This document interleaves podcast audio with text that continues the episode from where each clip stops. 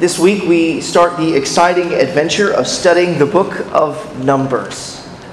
And how can it not be exciting? The book has a talking donkey in it. It must be exciting, okay? Now, we're not going to get there this morning. Uh, we're going to look at a census, but I think even in this census, there's plenty of excitement for us to enjoy from God's Word this morning.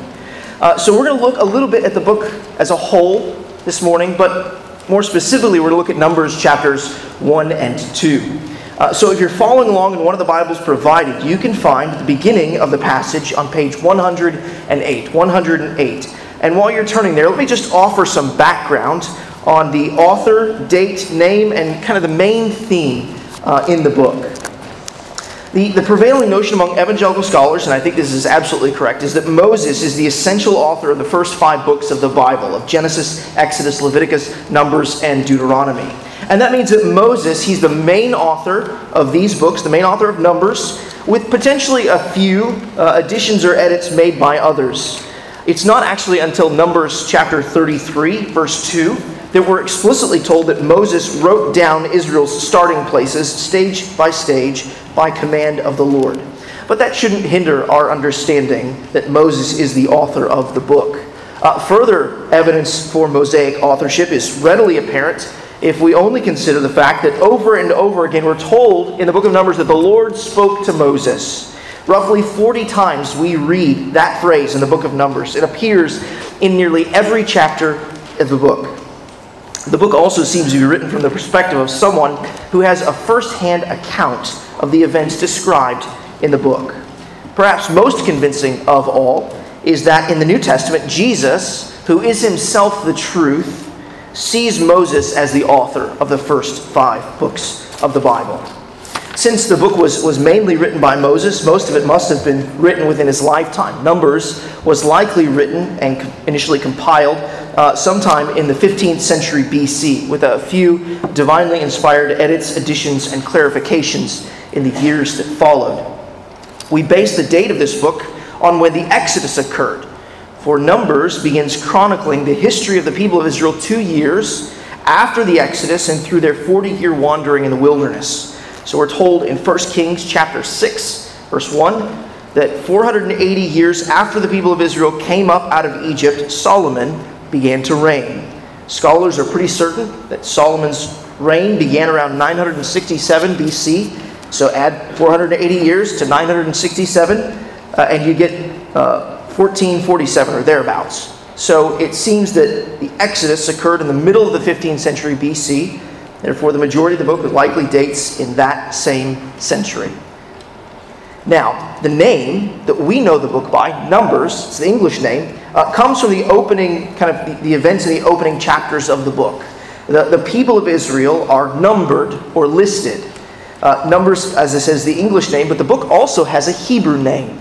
The Hebrew name of the book is In the Wilderness. In the Wilderness is the name of this book. And the reason for that Hebrew title is pretty plain from the contents of the book. When considering the, the content of the book, the, the kind of major structural outline and the central themes, we must keep in mind that the book continues a story from the books that precede it. We'll think about this in more detail in a little bit, but for now, let me simply say that the book of Numbers follows the people of Israel as they prepare to depart Mount Sinai and make their way to the promised land of Canaan. The first 10 chapters or so of the book reflect on Israel's stay at Mount Sinai.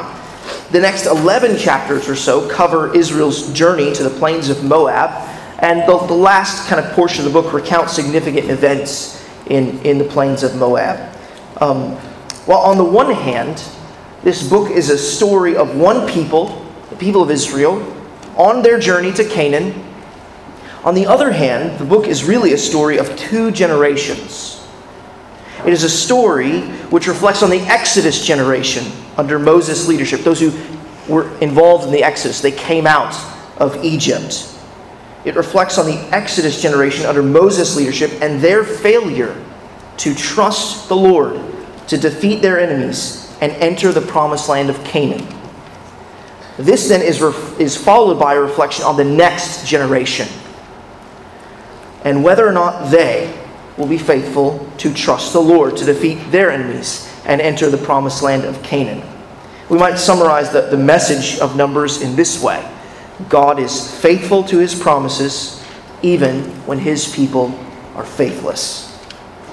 Now, we should not walk away from the book of Numbers without marveling at God's patience, grace, and unfailing love toward his people.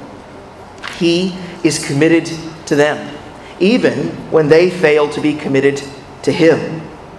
God's patience and grace are not grounds for faithlessness, but for faithfulness.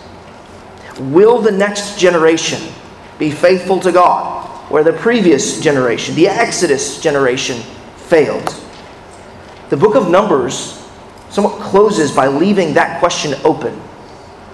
In this sense, the book contains a single ethical call to the people of God in each and every subsequent generation. Will we be faithful or faithless? Now, at, at this point, you may be wondering okay, so how does Numbers fit into the storyline of the Bible? Well, from the beginning, man has been called to be faithful to God, to trust in God.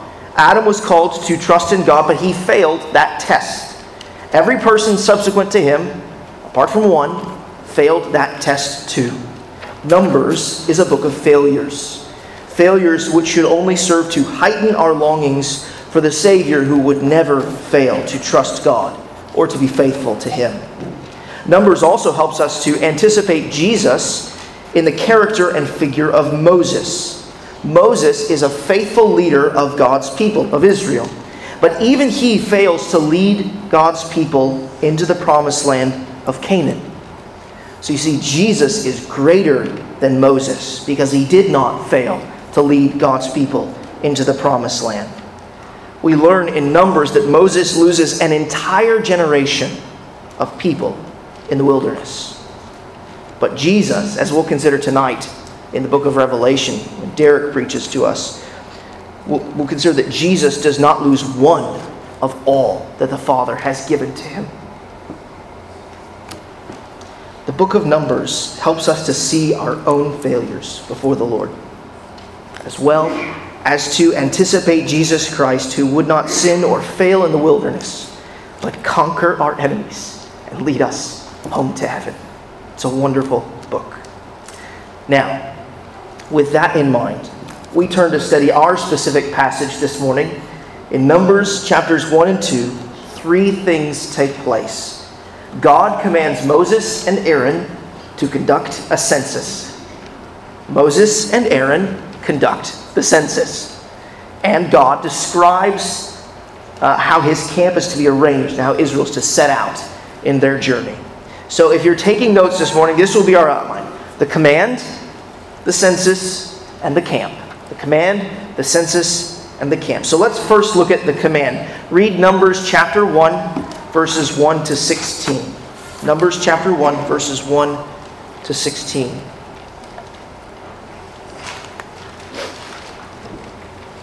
The Lord spoke to Moses in the wilderness of Sinai in the tent of meeting on the first day of the second month in the second year after they had come out of the land of Egypt, saying, Take a census of all the congregation of the people of Israel, by clans, by fathers' houses, according to the number of names, every male, head by head, from twenty years old and upward, all in Israel who are able to go to war you and Aaron shall list them, company by company. And there shall be with you a man from each tribe, each man being the head of the house of his fathers. And these are the names of the men who shall ex- assist you. From Reuben, Eliezer, the son of Shedeur. From Simeon, Shelumiel, the son of Zurishaddai. From Judah, Nahshon, the son of Amminadab. From Issachar, Nathaniel, the son of Zuar from Zebulun, Eliab, the son of Helon. From the sons of Joseph, from Ephraim, Elishama, the son of Ammihud. And from Manasseh, Gamaliel, the son of Pedahzur. From Benjamin, Abidan, the son of Gideoni. From Dan, Ahiezer, the son of Ammishaddai. From Asher, Pagiel, the son of Ochran. From Gad, Eliasaph, the son of Deuel. From Naphtali, Ahira, the son of Enan these were the ones chosen from the congregation the chiefs of their ancestral tribes, the heads of the clans of Israel.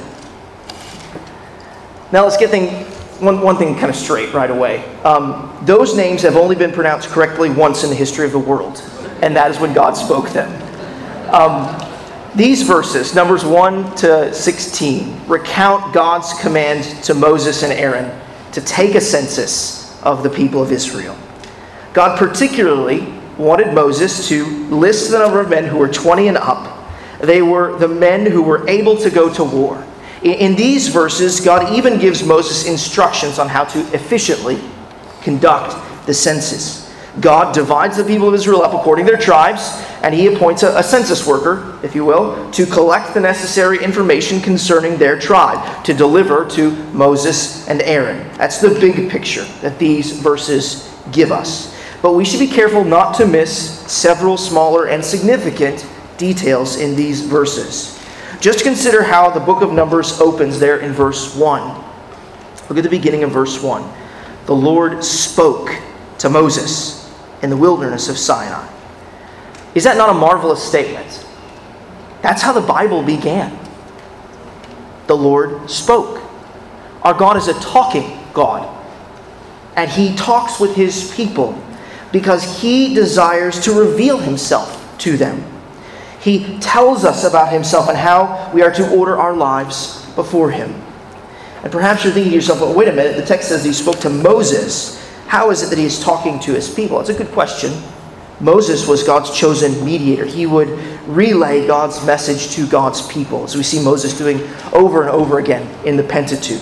God speaks to his people. Let that, let that sink in for a moment the one who is a spirit, infinite, eternal, and unchangeable, speaks to his people. The one who, in his very being, is full of wisdom, power, holiness, justice, goodness, and truth, speaks to his people. In the ancient world, there were many false gods, but none of them spoke. Ancient worshippers had to guess what their God wanted and what he wanted to say. But the people of Israel, and we as Christians today know that God has spoken, and we know what He has said, and we know what He wants. We know all of this because we have His Word, and because we have Christ. The writer to the Hebrews tells us in Hebrews chapter 1, verses 1 and 2, that long ago, at many times and in many ways, God spoke to our fathers by the prophets, but in these last days, He has spoken to us by His Son whom he has appointed the heir of all things, through whom also he created the world. God has spoken to us in his word, and he has spoken to us by his Son. This is how he makes himself known, and this is how we know him. He is not silent, for he speaks to his people through his word and his Son. The Lord spoke to Moses but the Lord spoke to Moses at a particular time and place. The Lord spoke to Moses about two years after the people of Israel had come out of the land of Egypt. It is at this point that we need to remind ourselves that the history recorded in the book of Numbers is the continuation of the history that's already occurred in Genesis, Exodus, and Leviticus. In the book of Genesis, we learn that God created the universe and all that is in it. He even created the first man and the first woman to have fellowship with him in a beautiful garden. Sadly, Adam and Eve sinned against God and they were thrust out of his presence. Adam and Eve were made to leave that garden. But just before they were made to leave, God made a promise. God promised Adam and Eve that one day a Savior would come from the seed of the woman. He would crush the head of the serpent. And the rest of the storyline of the Bible is an outworking of that promise. And I'd encourage you, if you haven't uh, begun attending, feel free to start attending uh, the biblical theology class that takes place in the discipleship hour at 9.30. They're going to be working through this over the next several weeks. What is this one grand storyline of the Bible? I think it'll help you read your Bible and learn more about Jesus Christ.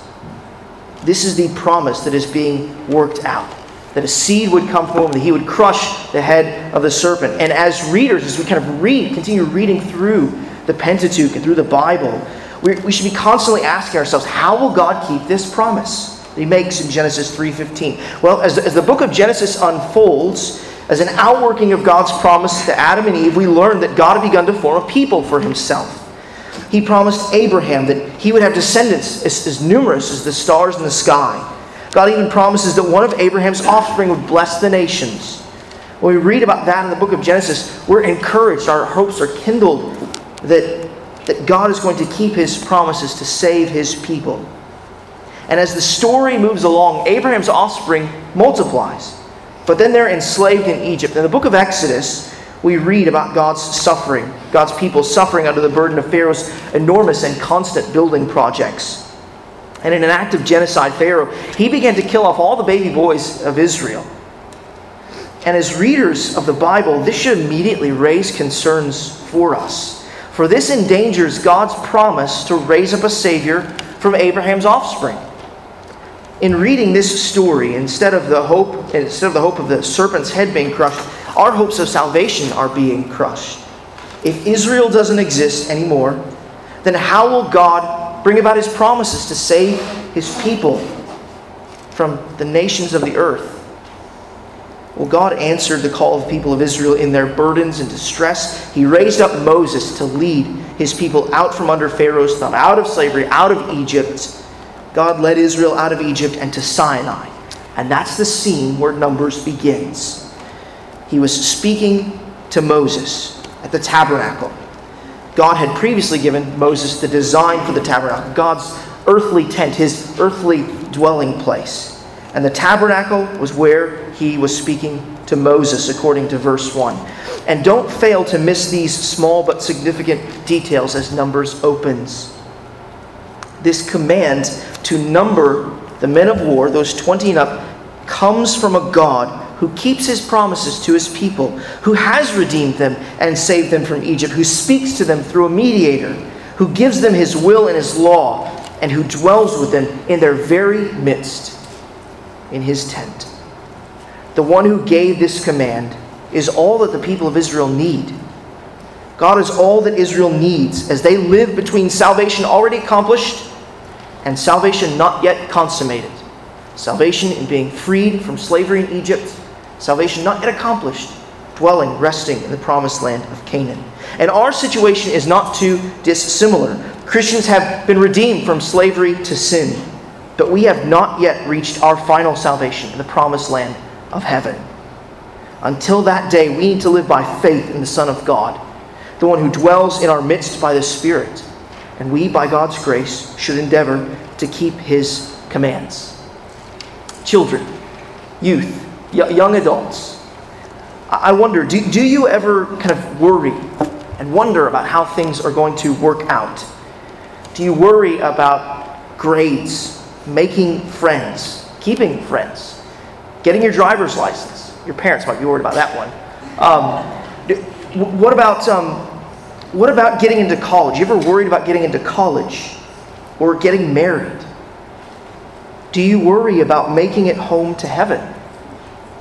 The same God who was with the Israelites, keeping the promises that he made to Adam and Abraham, has promised to care for his children and see them safely home to heaven. God even tells his children not to worry. If you are God's child, by faith in Jesus Christ, He says to you, Do not worry about what you will eat, drink, and wear, for your heavenly Father knows that you need them. But seek first His kingdom and His righteousness, and all these things will be added to you. Children, youth, young adults, adults for that matter, learn this lesson from Israel's history. God is trustworthy. Learn this lesson from Jesus' life, death, and resurrection. God is trustworthy and worthy of our faithful obedience. God commanded Moses to take a census, and he obeyed that command with the help of Aaron and the men who had been chosen. Let's turn now consider our second point, the census. Read Numbers chapter 1, verses 17 through 19. Numbers chapter 1, verses 17 through 19. Moses and Aaron took these men who had been named And on the first day of the second month, they assembled the whole congregation together, who registered themselves by clans, by fathers' houses, according to the numbers of names, from 20 years old and upward, head by head. As the Lord commanded Moses, so he listed them in the wilderness of Sinai. Now, one of the first things that we should notice about these verses is the immediacy with which Moses and Aaron obeyed the Lord's command. In verse 1 of this chapter, we learn that the Lord spoke to Moses in the wilderness of Sinai in the tent of meeting on the first day of the second month. Now, notice when Moses and Aaron carried out that command. Verse 18 tells us on the first day of the second month, they assembled the whole congregation together. Moses and Aaron immediately obeyed. Too often we delay in our obedience, and that, that can be dangerous. We should learn from Moses and Aaron's example here. We should endeavor to obey all the way and right away. Verses 20 to 24 detail the outcome of the census. The counting of each tribe is recorded in a kind of rather formulaic fashion. The name of the tribe is stated. The essence of the command, in other words, uh, those who were to be listed, is restated and then the number is given. So read, let's read an example of this. Read verses 20 to 21. The people of Reuben, Israel's firstborn, their generations, by their clans, by their fathers' houses, according to the number of names, head by head, every male from 20 years old and upward, all who were able to go to war. Those listed of the tribe of Reuben were 46,500. Now, a report for each tribe is given in a similar fashion, with the names and numbers being different for each tribe. As I said, Reuben uh, had 46,500 men who were able to go to war. If you look down at verse 23, you'll see Simeon had 59,300. You look at verse 25, you'll see Gad, 46,650. Verse 27, Judah, 74,600. Verse 29, Issachar, 54,400. Verse 31. Zebulun, 57,400. Verse 33. Ephraim, 40,500. Verse 35. Manasseh, 32,200. Verse 37. Benjamin, 35,400. Verse 39. Dan, 62,700. Verse 41. Asher, 41,500. Verse 43. Naphtali, 53,000. 400. Now, verse 46, you'll notice there, it gives us the total amount of those who were listed who were able to go to war 603,550. Now, a couple of things need to be said about these numbers. Modern day readers look at these numbers and say to themselves, now, those are nice, round, neat numbers. They appear to be round to the nearest 100 or 10. Those can't possibly be the actual numbers. And my response is they can be the actual numbers. But you're right, they are very neat. Uh, the fact of the matter is they probably are rounded to the nearest 10 or 100, and that does not mean that the text is inaccurate or false. Uh, it, it simply means they rounded for ease of reporting. In fact, we, we do this kind of thing all the time in our, our lives today. We round things off for ease of reporting. So, for example, if I were to tell you that a couple of years ago I read Steve Wellum and Peter Gentry's book, Kingdom Through Covenant, and that it was 700 pages long, I would be giving you an accurate report. I would be giving you an accurate report even though the book was actually 716 pages long. If you thought to yourself, there's no way that that book was 700 pages long, and you went to the bookstore and you picked up the book and you looked inside when you saw that it was 716 pages long, you wouldn't say to yourself, Mike lied to me. He said that book was 700 pages long, but it's really 716 pages long. You wouldn't think that. No, you would think to yourself, I guess he really did read a 700 page book. I'm surprised. I'm shocked. But he did it. Yeah. The numbers probably are rounded, but they're also accurate. Now, there's something else that we need to recognize about this census. There are over 600,000 men who can go into battle for Israel. It's astounding. And, and this does not include uh, women and children in the number of the people of Israel. Which means that at this point, the people of Israel were probably somewhere between two and two and a half million people in the wilderness of Sinai. That is a massive amount of people that God is single handedly sustaining in a deadly desert. If the people of Israel should have known something about God, it should have been that He powerfully provides for them. If, if they should have known something about God, they should have known that He was keeping His promises to Abraham to form a great nation with descendants as numerous as stars in the sky. Now, I kept passing over something that should smack us kind of in the face as we read. We are two years removed from the Exodus, and there were over 600,000 men who could go into battle for Israel. We're only two years removed from the Exodus, which means that it's highly unlikely that the number of 600,000 men of war has dramatically risen or fallen since that time. Especially since Exodus chapter 12, verse 37 tells us that about 600,000 men walked across the Red Sea on dry ground. It seems clear to me that this number has not dramatically risen or fallen since the Exodus. Think about an army of 600,000 men. It is not an insignificant army. And this army was afraid of the armies of Egypt. And God defeated the armies of Egypt without the men of war having to raise a single sword to fight them. How strong is our God? And how strong should our faith be in Him?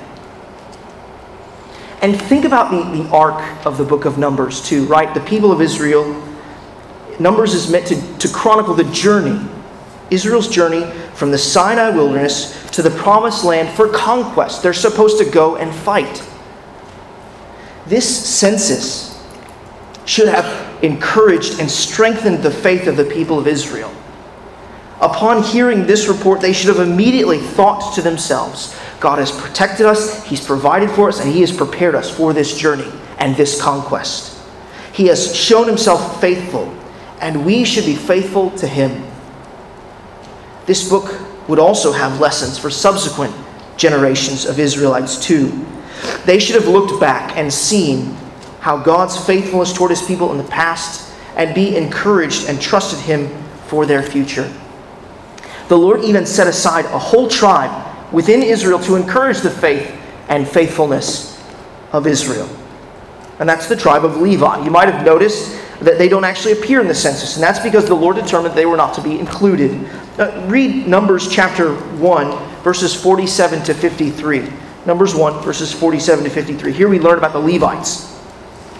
But the Levites were not listed along with them by their ancestral tribe. For the Lord spoke to Moses, saying, Only the tribe of Levi you shall not list, and you shall not take a census of them among the people of Israel, but appoint the Levites over the tabernacle of the testimony, and over all its furnishings, and over all that belongs to it. They are to carry the tabernacle and all its furnishings and they shall take care of it and shall camp around the tabernacle. When the tabernacle is to set out, the Levite shall take it down. And when the tabernacle is to be pitched, the Levite shall set it up. And if any outsider comes near, he shall be put to death. The people of Israel shall pitch their tents by their companies, each man in his own camp, and each man by his own standard. But the Levites shall camp around the tabernacle of the testimony, so that there may so there may be no wrath on the congregation of the people of Israel. And the Levites shall keep guard over the tabernacle of the testimony. The Levites, you see, they were to be the religious leaders of the people of Israel. Uh, they were charged with helping Israel to love the Lord.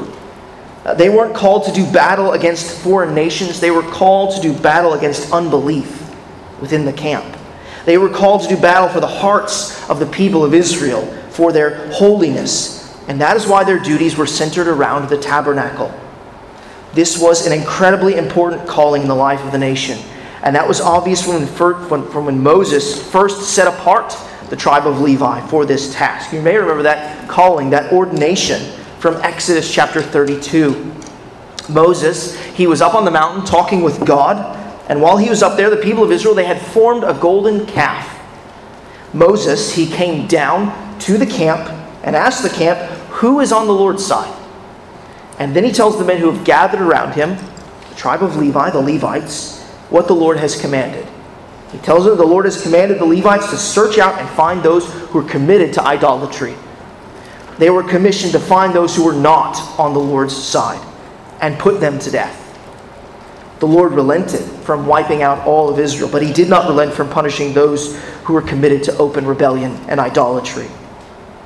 And from that point forward, the Levites were called into God's service. And here we're told that they were to care for the tabernacle, its furnishings, and all that belonged to it. In specific, they were to carry the tabernacle and all that belonged to it on the journey, set it up when they came to a stop, and camp around it. The Levites were to warn Israel against idolatry and encourage them to worship the one true God. They were priests responsible for Israel's worship. They were called to love the Lord and to teach Israel to love the Lord. Not only that, but they were to remind the people of Israel not to take the Lord lightly. They would go to battle for the Lord against his own people if any outsider came near. As one commentator pointed out, they were to put anyone to death if they ignorantly or arrogantly approached the Lord's tent. The Levites served to protect the people from the Lord so that the wrath of God would not come upon the congregation of Israel. And what all of this tells us is that God's presence with his people is real, and that his presence could be really dangerous if the people of Israel did not understand and appreciate his holiness. This tells us a number of other things too. God's people may not approach God on their own terms. In his book entitled Engaging with God, David Peterson rightly observes that the worship of the living and true God is essentially an engagement with Him on the terms that He proposes and in the way that He alone makes possible. When man sinned against God, he was thrust out of God's presence in the Garden of Eden. And God set angels with flaming swords at the gates, the entrance of the garden. The Levites now stood in the place of those angels. Our holy God cannot stand sin in his presence, and sinful man cannot stand in his presence. When God designed the tabernacle, the tent of meeting, he designed it with a series of barriers preventing entrances and access without the necessary sacrifice. The tabernacle, God's earthly dwelling place with his people, was an incredible blessing. It reminded his people that he was with them but it was also a reminder that He was with them. He was not like them.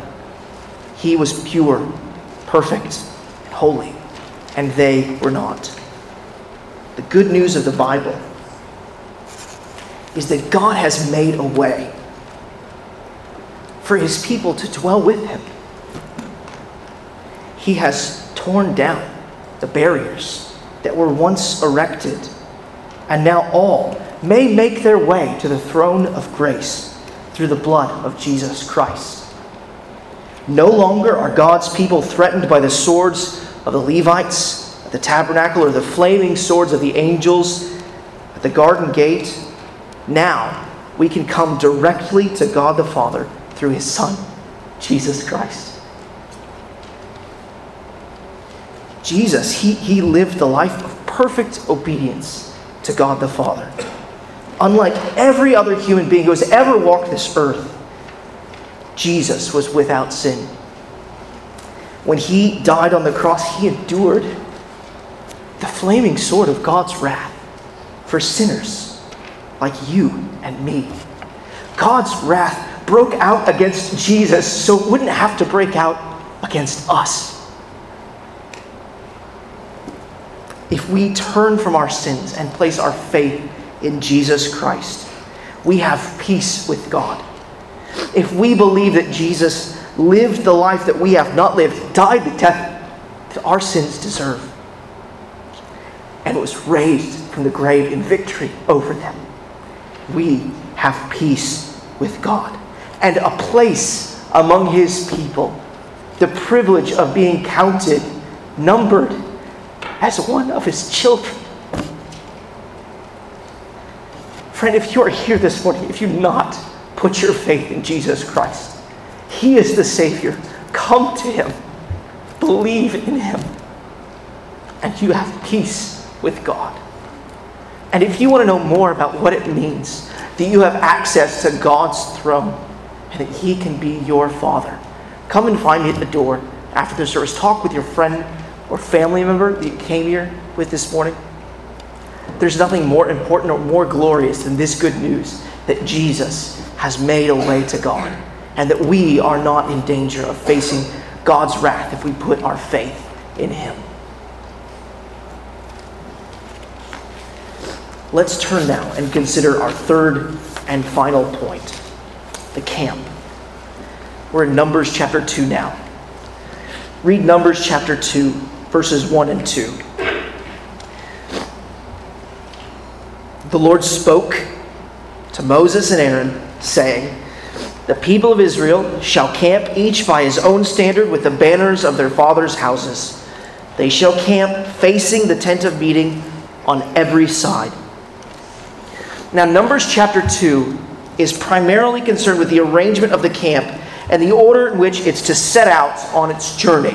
Remember, the book of Numbers chronicles the journey of the people of Israel from the wilderness of Sinai to the plains of Moab. That means that the people of Israel are going to pick up their camp, travel for a while, and then stop for a while. Now, given that two to two and a half million people are making this journey, there is going to need to be some order to this expedition. And our God is a God of order. Uh, this is incredibly practical and loving of God to give these crisp, clear, and careful instructions to his people. Now, many of you have moved before. Uh, some of you have moved several times, and though I wish it weren't the case, some of you will move in the future. Uh, moving is incredibly stressful and too often chaotic. Uh, we lose track of what is in what box and what box goes in what room and uh, what should go in the back of the truck versus what should go in the front of the truck. The logistics can be challenging, so we label things, we try and get them in their right places. And all of that is difficult. If that's not stressful enough, think about the challenge of being patient and gracious to fellow family members in the midst of a move. Our own personal experience of moving tells us that it is a difficult thing. Now, think about moving at least 2 million people all at once. It is important to have a plan, and the Lord graciously provides it in this chapter. Numbers chapter 2, verses 3 through 32 describe how the camp is to be arranged, where everyone's tent was to be located, and what order they were to set out. And I've provided what I hope is a, a useful diagram in the bulletin of the arrangement of this camp. The, the actual arrangement is probably a bit more square, but you'll see why I've chosen this particular diagram in just a moment. The description begins in the east toward the sunrise of verse 3 and notes that this is the first group of three tribes headed by Judah to set out first, verse 9. So read Numbers chapter 2, verses 3 through 9 now. Numbers chapter 2, verses 3 through 9.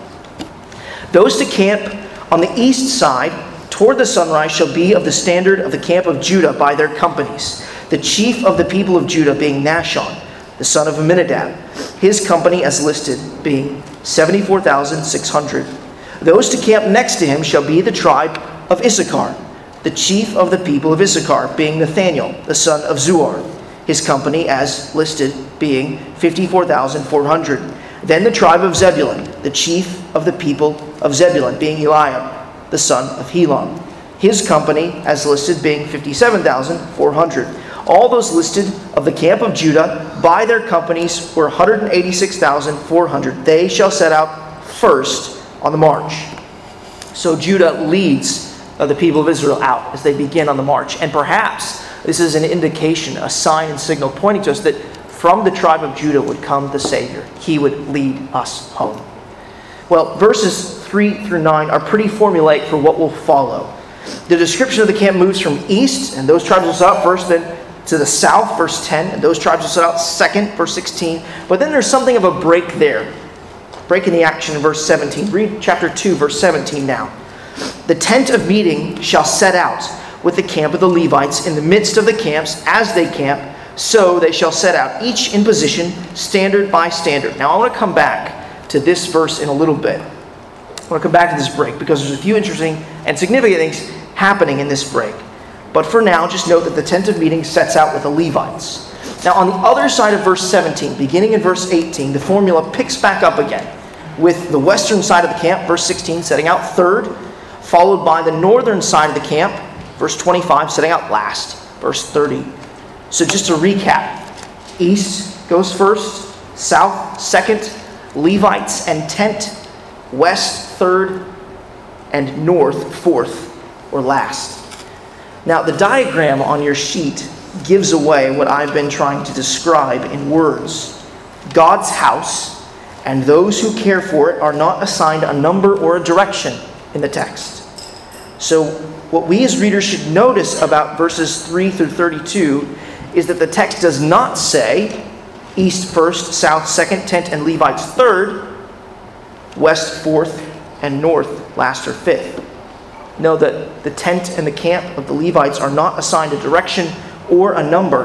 And there's a reason there's no number or direction given to the tent or the Levites, and that's because God is not in line. He is at the center with his servants attending him. Like the great king that he is, he is at the center of the camp, the center of the march. He is in the center of his people. Even the very arrangement of the camp and the pattern of their march, God designed to communicate what his position should be in the life of the people of Israel. Their lives were to revolve around him, flow out from his gracious love. And to a certain degree, in these two chapters, the people of Israel well reflected that through their obedience to God. Now, I skipped over this at the end of chapter 1, but let's look at Israel's obedience now. Read Numbers chapter 1, verse 54. Numbers chapter 1, verse 54. Thus did the people of Israel. They did according to all that the Lord commanded Moses. Now skip down to the end of chapter 2. Take a look at the end of chapter 2. Read verse 34. Thus did the people of Israel, according to all the Lord commanded Moses. So they camped by their standards, and so they set out, each one in his clan, according to his father's house. The book of Numbers, it opened with the Lord giving his people a command. Interestingly enough, Uh, the book of Numbers actually closes by stating that the Lord has given his people a command to obey. But keeping our minds here, at the beginning of the book of Numbers, opened with the Lord giving his people a command to take a census. And chapter 2 closes with the people having fully obeyed. Now, earlier we noted how Moses and Aaron were faithful to immediately obey the command of the Lord. And I think that it is important for us to take note that the people of Israel were also obedient. In the book of Numbers, we're going to see a lot of terrible disobedience and rebellion from the people of Israel. But we should be careful not to assume that they were always and at every point disobedient. No, they were a lot like us. Those who at times are faithful and obedient, and sadly at other times are unfaithful and disobedient. And this should be a comfort and a challenge to us God dwelt in the midst of his people. He was with them as their God. He was committed to them when they were obedient and disobedient. The same is true for us too. Our God is with us. John's gospel tells us that the eternal Son of God became flesh. He tabernacled among us, dwelt among us. In 1 Corinthians, Paul tells us that the Son is still with us today because we are the temple of the Holy Spirit. That is good news and a comfort for people like us. And it is also a challenge because, like the people of Israel, we bear his name and display his character and faithfulness to the world until the end of the world. And this is where I'd like us to conclude. Numbers chapters 1 and 2 are, are part of a large scene of the people of Israel situated at the foot of Mount Sinai as they prepare to make their journey through the wilderness to the promised land of Canaan. Brothers and sisters, let us never forget the privilege of being counted as part of the people of God. Though only the men were counted in this census, we can be sure that every Christian, male and female, is counted as a soldier of Jesus Christ in the New Testament. In Ephesians 6, every Christian is called to be strong in the Lord and put on the whole armor of God for we do not wrestle against flesh and blood, but against the rulers, against the authorities, against the cosmic powers of this present darkness, against the spiritual forces of evil in the heavenly places. We wage spiritual war in the wilderness of this world. And we do not do it in our own strength or in the strength of our numbers, but in the strength of God. He is the one who gives life and strength to his people for all that he calls them to do. When he commands us to arise and be counted as his children, we should joyfully obey that call. When he commands us to arise and go and take his gospel to the ends of the earth and call others to join our march to the promised land of heaven by faith, we should joyfully obey that command. And he has given us that command. And all that he calls us to do, he will give us the grace to do. We should trust in him, hear his commands, hear his call, be reminded that he is with us, and joyfully step out in obedience and faith, trusting him. Let's pray together.